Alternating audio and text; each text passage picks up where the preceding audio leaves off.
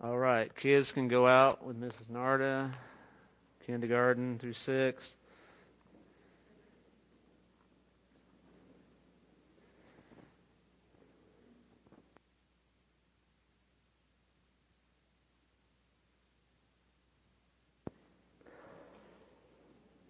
All right.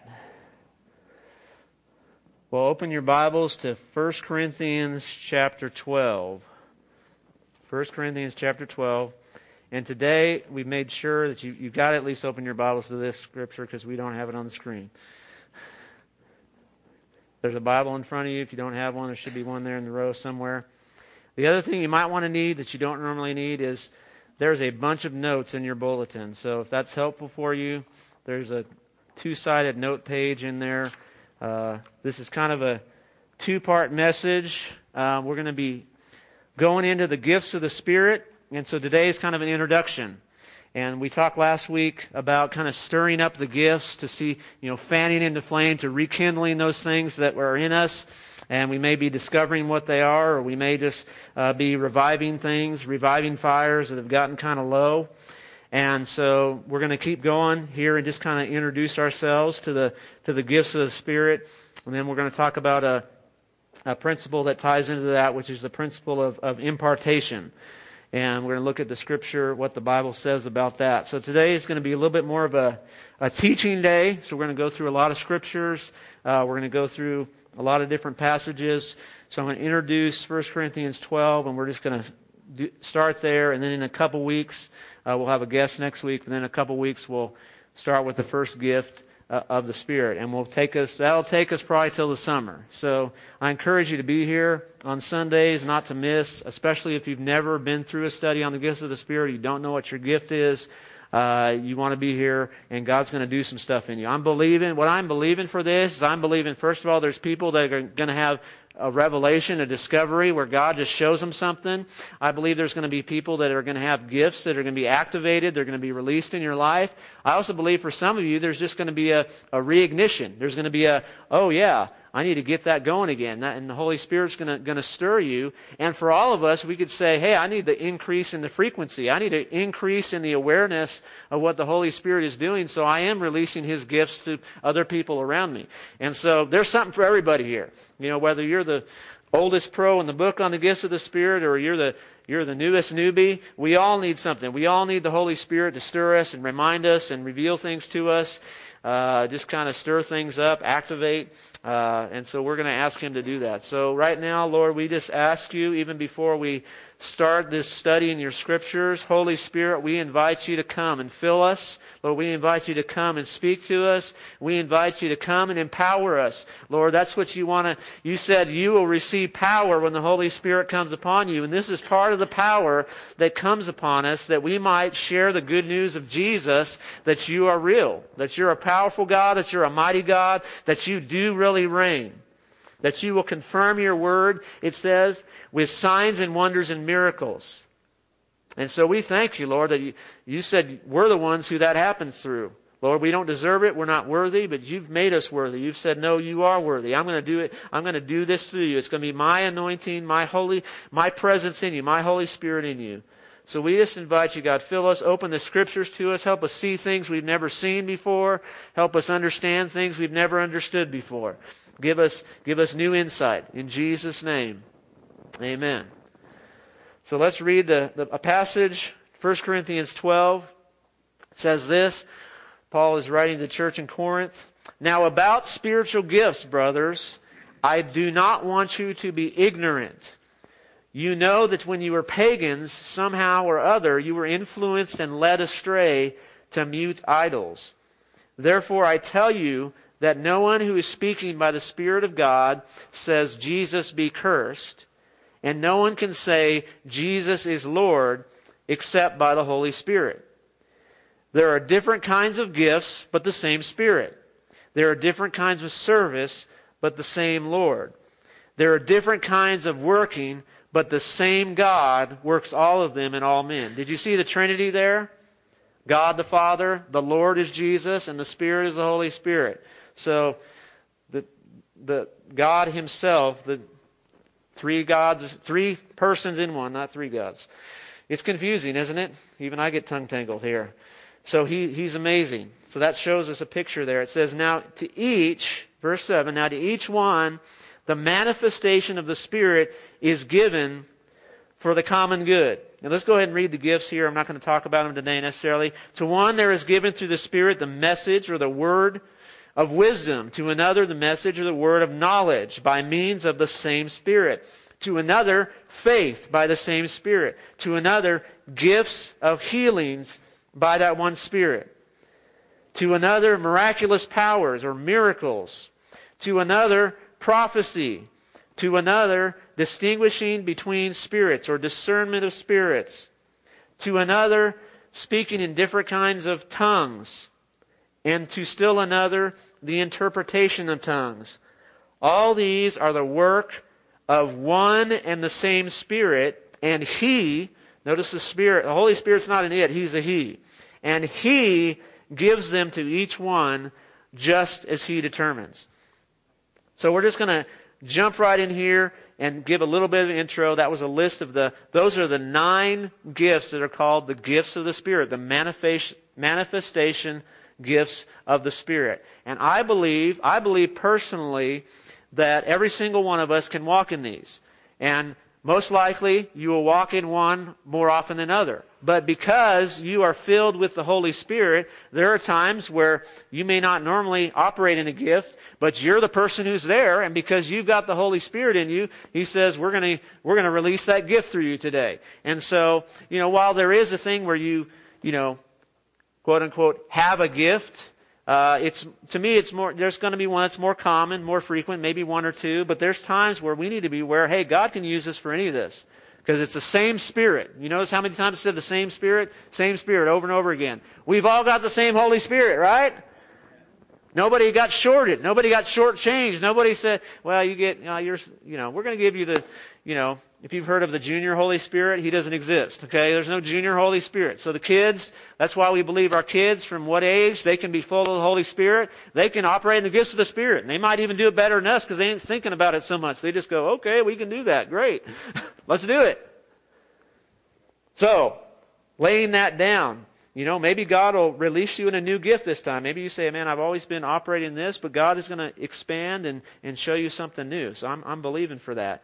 But it starts in verse 1 and it says, uh, Paul says, hey, about spiritual gifts, I don't want you to be ignorant. In other words, we're supposed to know about this. There's a lot of people that are ignorant of the gifts of the Spirit, but it, it, says right there in the Bible, it says, hey, don't overlook this. Don't be ignorant of the gifts of the Spirit. This, this is important. It may not be the most important thing. The most important is your salvation. But it's up there. This is, this is a part of life. This is how God reveals Jesus to the world. Because if we don't re- reveal a real God, a living God, then which God are we revealing? You know, we're not going to explain people into the kingdom anymore. Maybe we did that at one time in our nation, that's not going to happen anymore. We're not going to argue people into the kingdom. We're not going to convince them with all these cool things. Hey, God is real. You know, and that's, that can all play a part and that's good. But people today, they need to see a demonstration that God is real. They need to have a, a real encounter with Him because there's so much confusing stuff going on right now that, you know, their he- most people's heads aren't straight. I mean, look at the person next to you. I mean, there's, there's things wrong with all these people, right? So it's a joke, okay? You know, uh, some of you aren't sitting next to someone, so look at yourself. You know, there's, there's crazy things going on in our heads sometimes. And so it's not going to all just be in our head. We need to have an encounter with God. We need to have, we need that, the Holy Spirit to lead us into truth. We need a revelation of who God is. And that, this is one of the ways that God shows himself real. And traditionally, sometimes the, even the Spirit-filled churches, you know, we've left the gifts of the Spirit in the church building. You know, and that's not God's desire. The, the gifts of the Spirit are meant for the common good, it says. It's not just to build up the body, it is for that, but it's to be a demonstration to the world, hey, God's real. And so, I mean, it's, I, I hate to use the youth as an illustration again, but actually I enjoy, enjoy it. You know, they had something called the gift of the word of knowledge released. They prayed and God showed them people who they were supposed to pray for. And then when they found those people, they say, Hey, I already knew I was going to come see you. And that's, that's like catches people's attention. Wait a second here. And it was, and it was pretty specific stuff. When God reveals something to you and uses it, demonstrates to someone that God is real.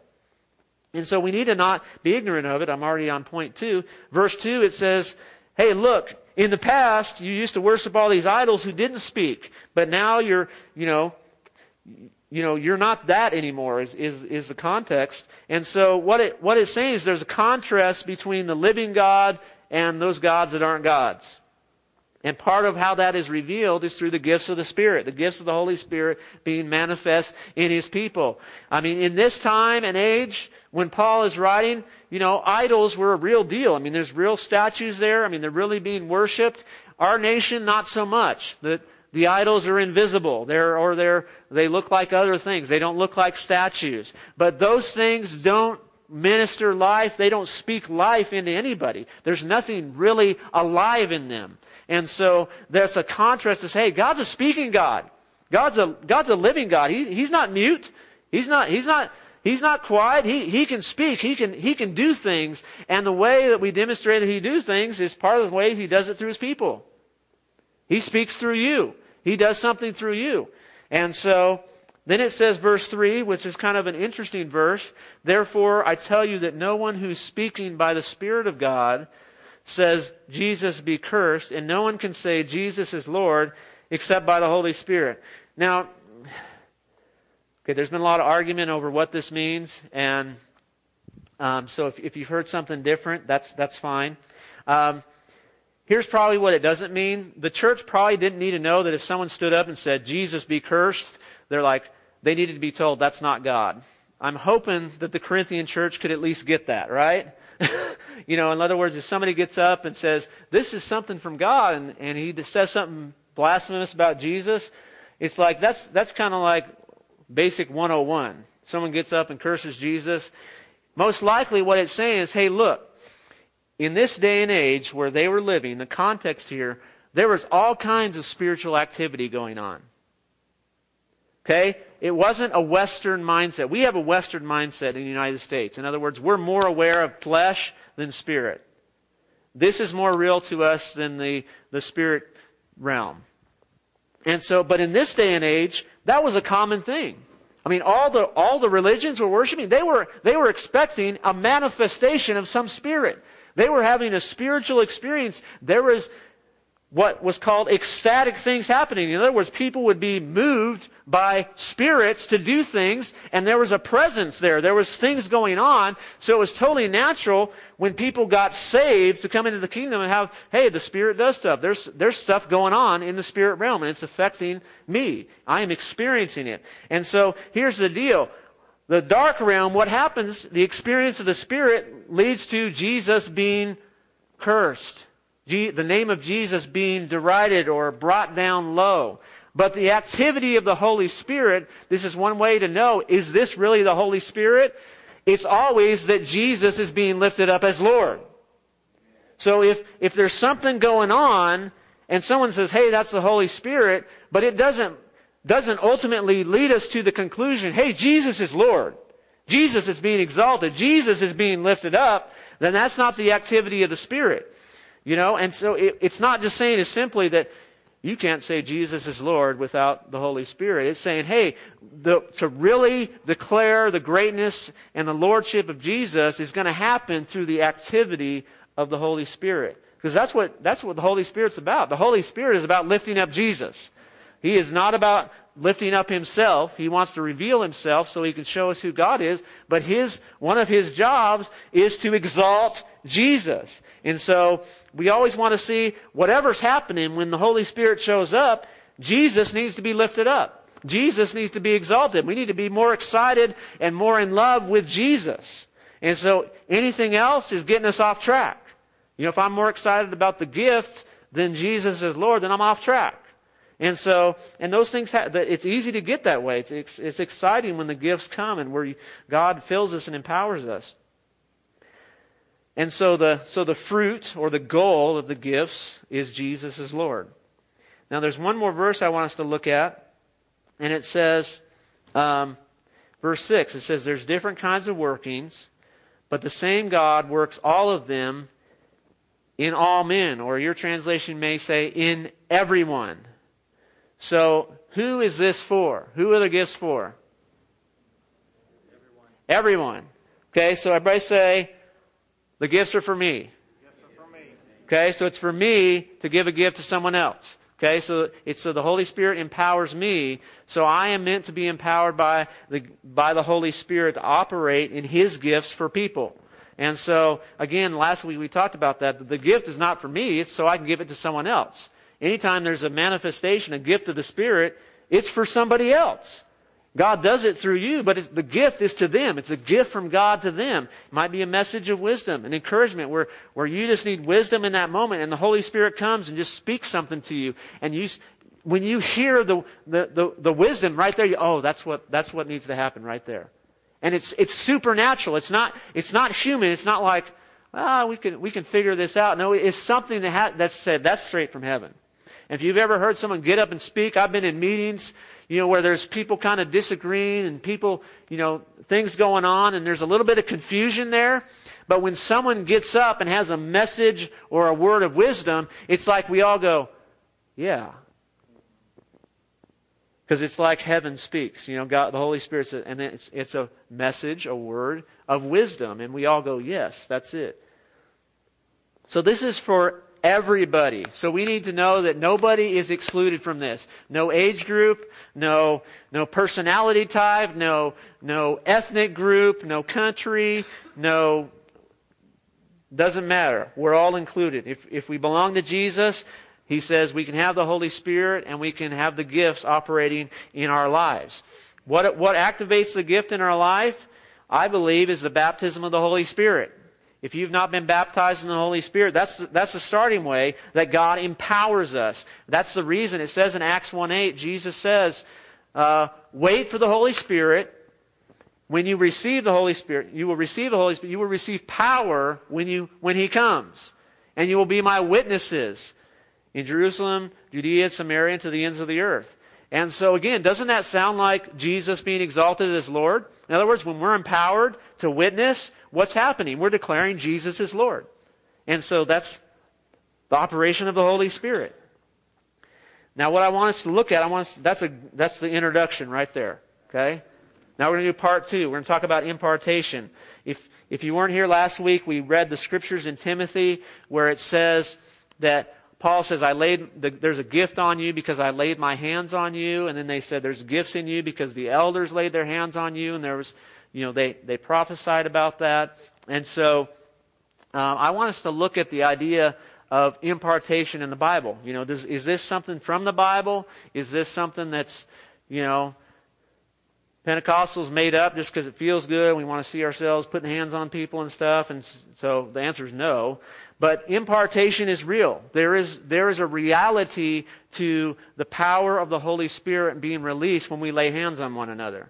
It's not just something you do like, oh, that's just what we do in church. When you pray, you just lay hands on someone. Now, if you didn't grow up in a spirit-filled church, sometimes, you know, when you pray, you don't lay hands on somebody, right? you know, you're not, you're not supposed to do that. Let's pray. And you're like, why are you touching me, bro? You know, I mean, so it's, it's new for some people, but if you grew up in a spirit-filled church, it's almost like automatic. We just do it without even thinking. Let's pray. Boom. Lay hands, right? Let's strap the jumper cables on them, right, Ronnie? Strap the power cables on right now. Bam! You know, we wanted to, wanted to go. So, but what, what is that? Why, why, why is that there? Let's, let's look at the scriptures. Impartation is this, and this is in your notes. So if you don't have your notes out, this is where I'm going to be reading right from this. Uh, the passing on from one person to another of spiritual gifts, authority, or ministry. This is important. Under the leading of the Holy Spirit. So this is not something we're directing, it's something He's directing. Through the laying on of hands. And there's a few scriptures here. Romans 1:11 says this, I long to see you, Paul says, so that I may impart to you some spiritual gift to make you strong. What does impart mean? I mean, it just means to pass on to someone else. I pass one thing from me to another. I impart it to you. And so Hebrews 6 is a great scripture. Hebrews 6, 1 and 2. It says, Therefore, let us leave the elementary teachings about Christ and go on to maturity, not laying again the foundation of repentance from acts that lead to death and of faith in God, instruction about baptisms, there's an S on there, the laying on of hands, the resurrection of the dead, and eternal judgment. what is the writer there saying? Hey, he says, hey, let's leave behind, you know, let's not stay on the basics. And then he lists the basics. So what are the basics? They're right here. If you want to know what the basics of the Christian faith are, they're right here. It's, it's so interesting what shows up here. You know, uh, repentance, that's basic. We've got to repent from acts that lead to death. We've got to turn away from that stuff. Say, that's, I'm going a different direction. We got to have faith in God. We got to trust God. That's, that's a basic. Baptisms. Notice it has an S on there. So there's more than one baptism. What is that? Well, it's talking about water baptism for sure. But I also believe one of the S's at least is the baptism of the Holy Spirit. That's a basic elementary teaching of Christ. And so these are the things, these are the basics we don't want to be left out. So if you've never been baptized in water, then hey, that's one of the basics. You need to get that done. You need to be baptized. That's the way we, we identify with Christ. It's kind of part of our public confession of faith where we are identified with, you know, Jesus as he's buried, but then he's raised up. It, it's, it's awesome. But it's a part of the basics. But it says, hey, there's also the baptism of the Holy Spirit. Don't leave without being empowered by God. Then it's interesting because it says the laying on of hands. Okay? The resurrection of the dead, we'd all get that one. Hey, we're, you know, one day, it's not talking about Jesus being raised from the dead. It's talking about the, the future resurrection. In other words, this, you know, when I die, that's not going to, that's not it. There's going to be a resurrection later where I am, you know, have a new body in heaven. You know, I'm raised when Jesus comes back. It says the dead in Christ will rise first. You know, that's the resurrection of the dead. And the eternal judgment.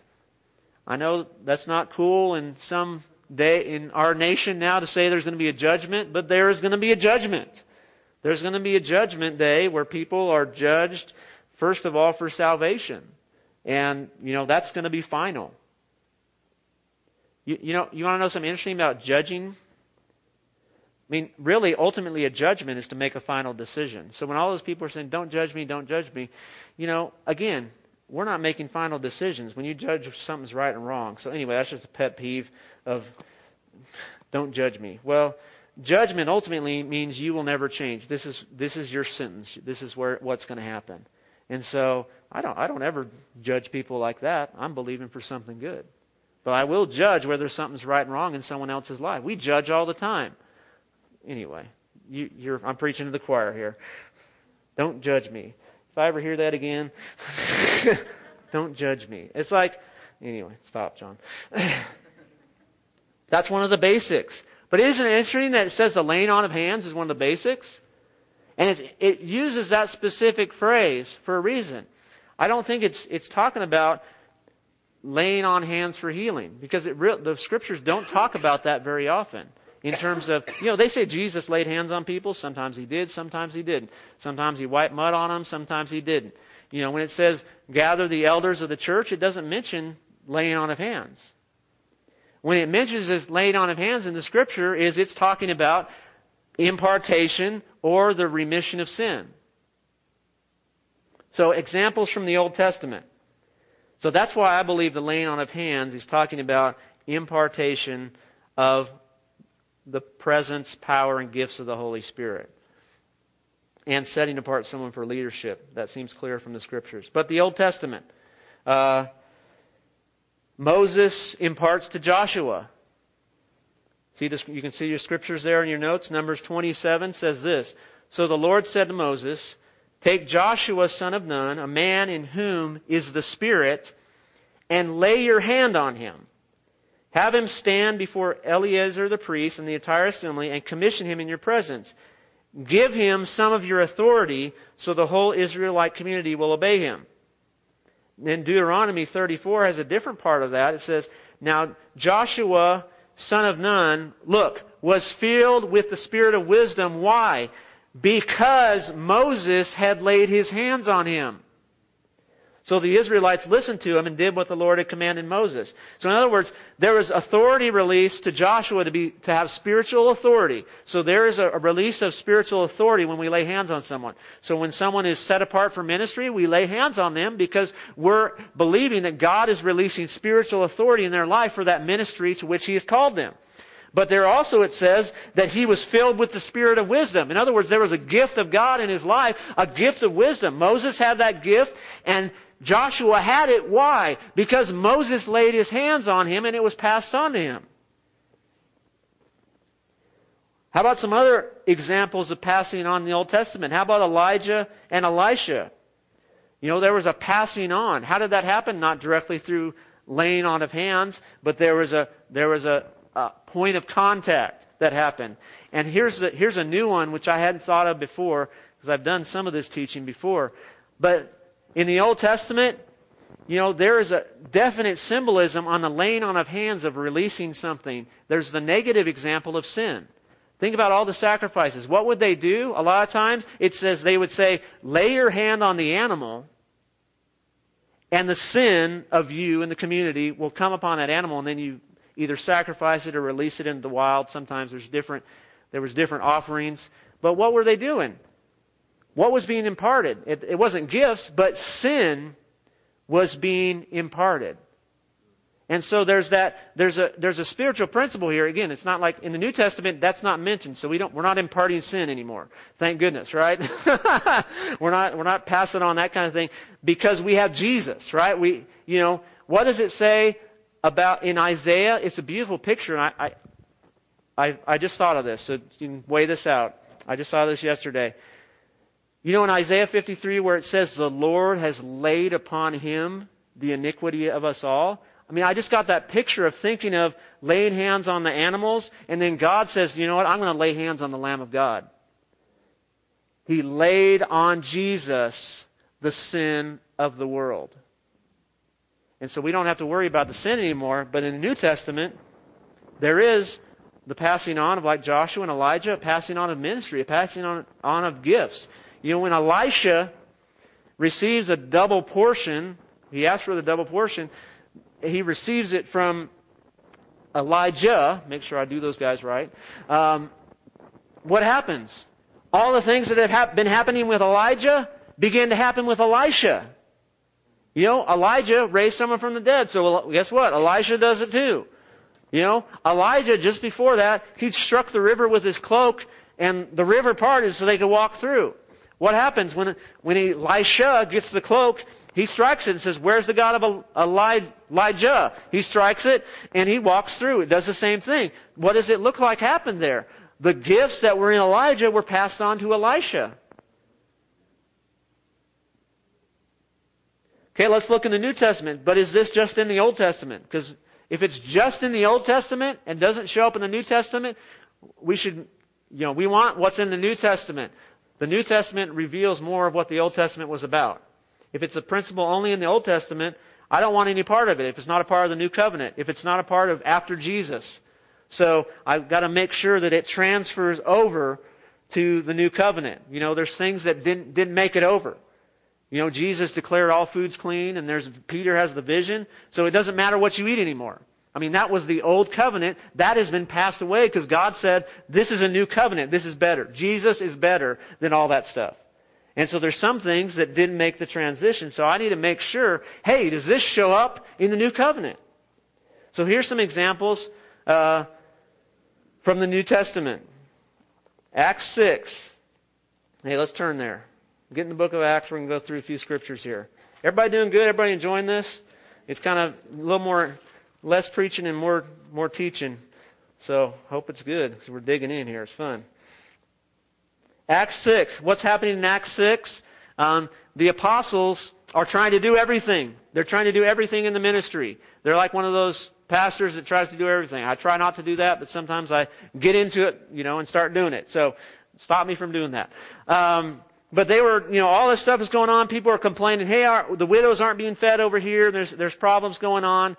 Hey, there, there was problems even in the early church, okay? So they had the power of God, the present, the Holy Spirit just came, and there's a little disagreement. So a disagreement is not necessarily a sign that God's not working. You know, God can be moving. Just He says, "Hey, learn to work things out. Learn to walk in harmony with one another." So the apostles, what do they do? They say, "Hey, we don't have time for that. We're devoted to the Word of God and prayer. That's what God has called us to. It's okay to say no to something that you know you're not called to.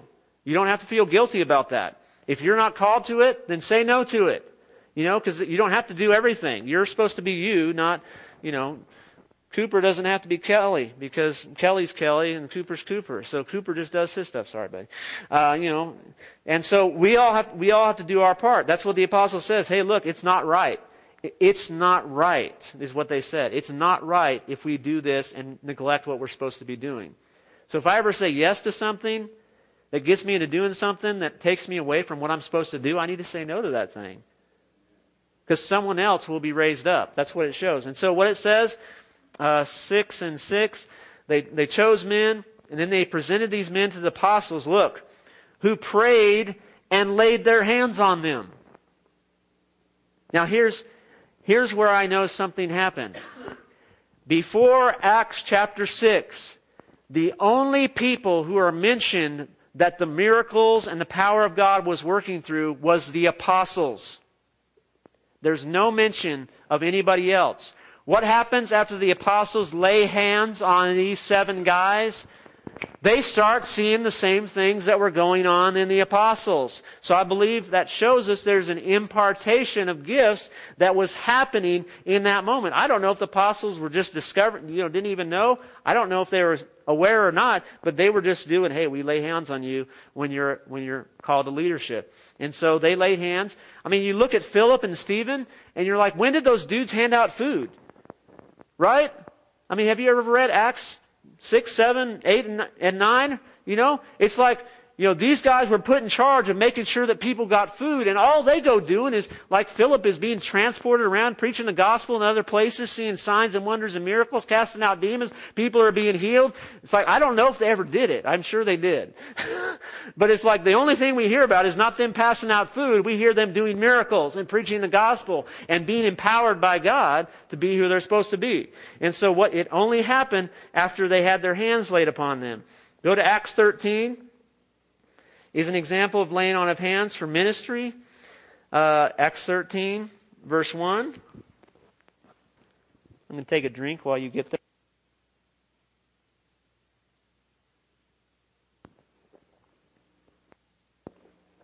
Says this in the church at Antioch there are prophets and teachers Barnabas, Simeon, called Niger, Lucius of Cyrene, Manaen, and Saul. While they were worshiping the Lord and fasting, the Holy Spirit said, it's under his directions. Set apart for me Barnabas and Saul for the work which I've called them. So after they had fasted and prayed, they placed their hands on them and sent them off. So there was a there was a setting apart of ministry. You know, it was an empowerment of the Holy Spirit that came upon them. Now let's go to Acts chapter eight. Go back to Acts chapter eight. I like hearing those Bibles turning.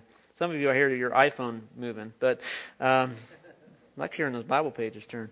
Acts chapter 8, um, and this is where, um, you know, Philip has just gone to Samaria.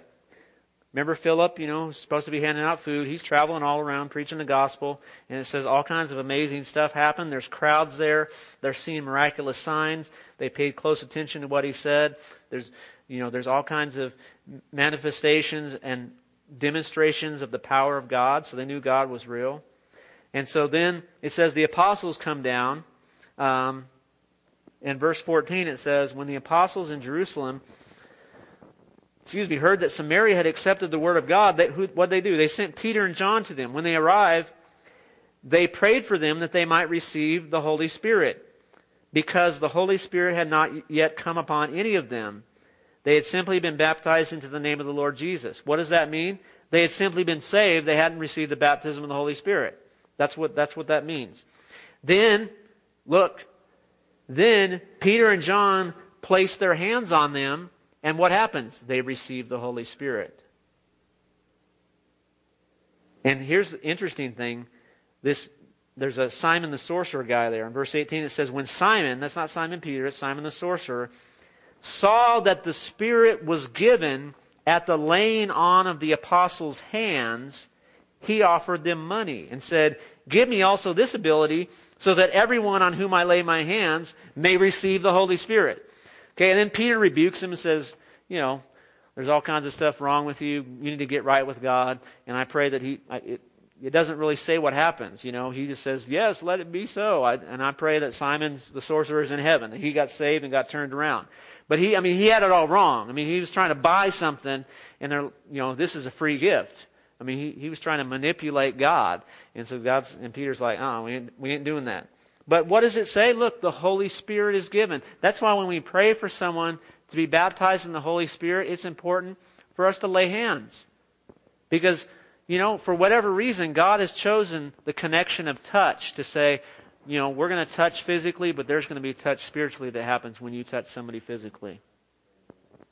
And so it's a to me it's a, a picture in the physical of what's happening in the spiritual. There is something coming from here to here. The Holy Spirit is given. Acts 19.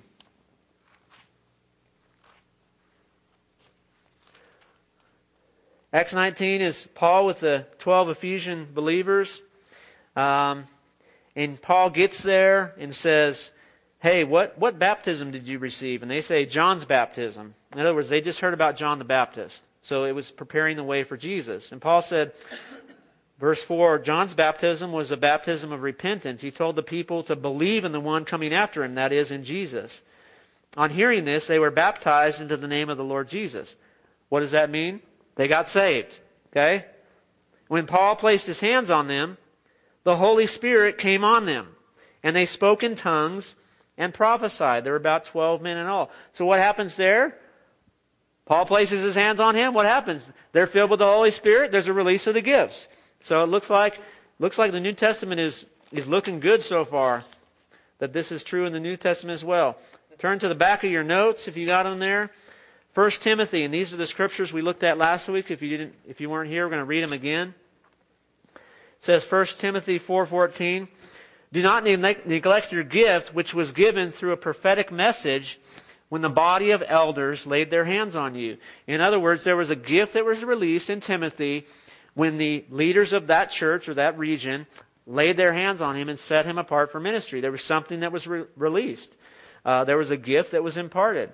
Um, we should be careful who we lay hands on to. It says in 1 Timothy 5:22 it says do not be hasty in the laying on of hands and do not share the sins of others. Keep yourself pure. What is that talking about? Laying on hands for someone for leadership. In other words, we don't want to just anoint anybody and give them, you know, spiritual authority if they're not ready for it, you know? And so there's there is wisdom that operates in this. This is not just a free for all. This is not something where, you know, it's all about what I want or what somebody wants. This is what the Holy Spirit wants. It's like Acts 13 is a great picture. You know, it says they were, they were all prophets and teachers. None of them were apostles yet. You know, in that, in that region, Paul was not an apostle yet. He was just one of the guys. And then the Holy Spirit says, set apart Paul and Barnabas. And so they laid their hands on him, and I believe that there was something released in Paul in that moment where he became what, what we know as the Apostle Paul. There was the, the, the gift of being an apostle that was released upon him. And so, you know, what happened? The Holy Spirit brought that up. You know, he's, he's the one that needs to bring things up. And so we don't want to be hasty. We don't want to get ahead of God. Uh, we don't want to lay hands on someone before their time. If they're not ready, it's okay to say, it's not time. Uh, you know, the other thing too is if somebody wants to lay hands on you and pray and you're not, you feel like the Holy Spirit says no, say no. Okay? You don't, just because, you know, just because they want to lay hands on you doesn't, you, I don't want everybody laying hands on me. It, it, you know, if, if you're uneasy, now it may be, you know, the, the devil is going to try to make you afraid of something that's good from God, but you, you should know the difference. There's a different feeling that's going on in your spirit when it's like, uh-uh, uh, if you've all, if you've had that check, you've had that, ooh, it's, it's, a, it's a bad feeling. And so, uh, you know, trust, trust the leading of the Holy Spirit. So for 2 Timothy 1 6 is the one we read last week. It says, Paul also imparted a gift to Timothy. He says, For this reason, I remind you to fan into flame the gift of God, which is in you through the laying on of my hands. So I would, I would say that the New Testament says, hey, this is, this is for us. This is, this is not just for Moses and Joshua and Elijah and all those guys. You know, that that wasn't just something in the Old Testament. That's something that, that, that God brought through the new covenant, that it made it through the cross. There are things that didn't make it through the cross where the cross says, I took care of that. And I'm so thankful for those things that we don't have to sacrifice animals, that we don't have to do all that stuff. Uh, you know, it was all pointing to Jesus anyway. That was the point. It was it was an arrow to Jesus. And once Jesus came, the cross took care of those things. But there's things that made it through the cross into the New Testament, the New Covenant. Those are the things that God says, "Hey, here's how it works. Here's how my people operate now." And so impartation is important. If somebody has a gift, first of all, if you have a gift, you have to know there's times where God may want you to release that gift in someone else. And so we need to be able to hear the Lord. What happened was, um, you know, Paul was moved by the Holy Spirit and released a certain gift into Timothy. And so that same thing can happen to us. You know, be ready. You don't have to be a pastor to have that happen. You don't have to be someone, you know, set apart for a certain position. Uh, you have the Holy Spirit, and He can lead you. And he may say, hey, you need to lay your hands on this person or that person. And again, be gentle, ask them, see if that's something they want. If it's not something they desire, maybe it's not time. You say, I'm just sensing this from the Lord. We can go at it in a respectful and honoring way. But know that that's a possibility. But the other thing is sometimes other people may need to lay hands on you to activate a gift in your life, to uh, release a gift in your life, to, to impart a gift to you. And so be ready for that. If there's somebody, if you feel like the Lord is stirring you, say, I know God's wanting me to be involved in discerning of spirits. Then find somebody who you know operates in that gift, and you might have them pray for you. See if they're willing. See if you can both say, hey, we think this is a good thing. We think this is from God. Again, this, it's not a free for all where we start going, oh, I'm just going to get all these gifts and have all these people lay hands on me. And that's, you know, there's nothing, I like getting prayed for all the time. So if someone, if I'm at a place, I'm going to try to get someone to pray for me. That's, that's, there's nothing wrong with that, but it's, it's, it's understanding that, uh, actual gifts being released in your life, that's got to be the Holy Spirit's timing. That's got to be the Holy Spirit saying, hey, this is what we want to do right now. This is what's going on. And so there's some, there's some principles there that you can read. I encourage you to read. Um, you know, gifts can grow in intensity. I believe that. You know, I believe that it's just like the picture of the fire. Sometimes the fire is down. It needs to be stoked. You need to stoke your flame. So we need to take time to develop and grow. Allow the Holy Spirit to, to operate in, in our lives. The more you use a gift, the more regular it becomes. Um, it's not automatic. You know, You've got to receive your gift. You've got to develop it. You know, impartation is not magic. It's not like, you know, that we just lay hands on. Boom, everything's amazing now. No, you've got to learn to, there's still a, a point of faith, a point of risk where you have to step out and use the gift. You know, just because someone else prayed for you that, that uses the gift doesn't mean that suddenly it's going to be so easy that you just, woo, no. There's, you know, you, you have, you can impart a gift, but you can't impart your personal history with God. In other words, there's experience that happens over time where we grow and learn and we are in relationship with the Holy Spirit. And so it's not automatic in the sense that, you know, it's not magic. And so we want to always be uh, filled with the Holy Spirit to seek the Lord, you know, that we're, we're seeking Him personally. We're not relying on just some prayer to change everything in our lives. Because it's meant to activate, to start something in our lives that goes on from that point. It's not to totally make it all, you know, magical. Uh, we all want magical stuff. I know. That's why fairy tales are popular. That's why people like Disney, you know, but life is not a fairy tale. Anybody notice that? Some of you more than others like it's definitely not a fairy tale recently. So, uh, you know, life life is a challenge and that's why God says, "Hey, I'm sending you the Holy Spirit. You need you need somebody. You need someone with you." And so um, I hope that's helpful. I mean, that's just a, a straight on teaching upon impartation because that's as we go into the gifts, we're going to be wanting to lay hands on one another. We're going to want to release gifts. We're going to want to release some of you, if, if you've never been baptized in the Holy Spirit, although our survey says a majority of our church has. When we took that survey at our meeting, um, most of us have. But if some of us haven't, hey, that's something. Doesn't even have to happen in a Sunday morning service. Some people are more well, I don't want to come up front and do that. Fine. Just do it on Tuesday night at somebody else's house. Call up some of our elders. Our elders would love to come pray with you for the baptism of the Holy Spirit. Is that right, elders? We, they want to, they'll do that anytime. So if you say, I, I don't want to do it at Sunday morning, that's fine. God baptizes people on Tuesday afternoon sometimes. So uh, just find somebody, find some of our other leaders. You know, we'd love to pray with you to be baptized in the Holy Spirit because that's the starting point. That's that's the ignition point for the gifts being released, and it's so important as we go on and talk about these things. If you're not baptized in the Holy Spirit, then that's that's the starting point. That's how the that's how everything begins for for the gifts. Um, and you know, you may not even have your, if you don't have your prayer language, there's some people who've been prayed for for the baptism of the Holy Spirit that haven't spoken in tongues yet for whatever reason. And let's not try to figure it out. Let's, let's just keep seeking the Lord and leave it up to Him. But that doesn't mean that you can't have other gifts operating in your life. So you need to know that it's not like, well, if you don't have tongues, you can't do anything else. Um, and I don't know if Pentecostal churches teach that or spirit filled churches, charismatic churches, whatever you want to call them. Uh, I don't know if they teach that or not, but if they do, that's wrong. Let me just say that right now. That's wrong. Okay? Uh, I believe tongues is a gift that's for everybody. And the tongues in 1 Corinthians 12 is not your prayer language. The tongues in 1 Corinthians 12 is not your prayer language. That is the gift of tongues for a public meeting.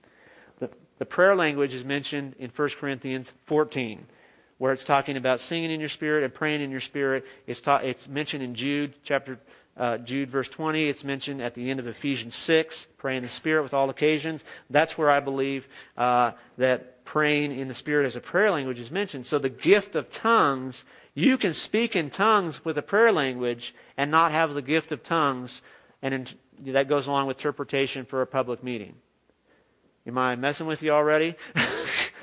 so that's that's what I'm teaching. So if, uh, that's not jiving with you, uh, I'm sorry. that's that's where we're going. So that's why I believe. Look, not everybody will operate necessarily in the gift of tongues for a public meeting, but everybody can. I receive receive the gift of personal prayer that God gives that we call prayer language. Some call speaking in tongues. Some call spiritual language. Whatever you want to call it. So just a few things to before we get into to this study. Amen. Amen. All right, so let's uh, let's close and stand.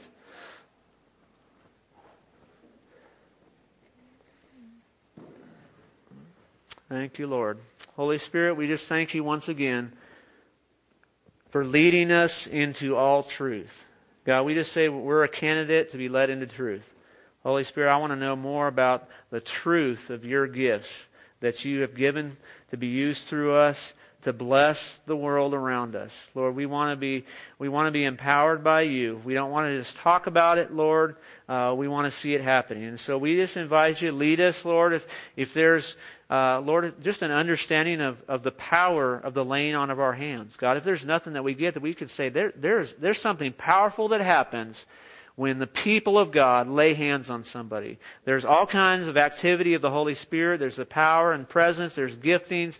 There's spiritual authority. There's a release of ministry. There's all kinds of things that happen, Lord. And there's even healing, gifts of healing that are released. So all that happens, Lord, as we lay hands on somebody. Lord, thank you for my hands, God. Thank you that, that you have anointed our hands Lord, because you want to release the goodness and presence and power of God in the world. So use our hands, God. Lord, we just lift our hands up to you this morning. We just say, use our hands. May my hands be set apart for you, God. I want, I want to see the, the presence and the goodness of God, the love of God released, Lord, through, through my hands, that they display and demonstrate who you are. Lord, you're, you're gentle, you're loving, yet you're also strong. Lord, we want that revealed through us. Fill us, Holy Spirit, we pray. Holy Spirit, come. Lord, we ask for a fresh filling for all of us, Lord, that we wouldn't, we wouldn't, we don't have to be dry. We don't have to have a, a low fire, Lord. We can have a fire that's freshly burning, Lord. And we thank you, Lord, as we dig into the scriptures, you are bringing, going to bring revelation to us. You're going to activate gifts. You're going to bring things that have gone dormant back to life. You're going to, you're going to release new things, God. And we just ask for all those things. Lord, we, we invite you to lead us. We say, say, Holy Spirit, we are following you, Lord. We're not the leaders, you're the leader. We, it's, it's your body, and we want to be led, and let Jesus be lifted up as Lord. I, I love that picture. We want Jesus to be exalted, Lord. It's not about us. It's not about me. It's not about our church. It's not about, it's not even about what you're doing in our city, God. It's about Jesus being lifted up as Lord. And so we ask for that to happen, Lord whether that comes through our mouth, whether that comes through our hands, whether that comes through our thoughts, Jesus be Lord of our lives. In Jesus' name we pray. Everybody said, Amen. Amen. Amen. Be blessed. And uh, if you need prayer, we'd still love to pray with you.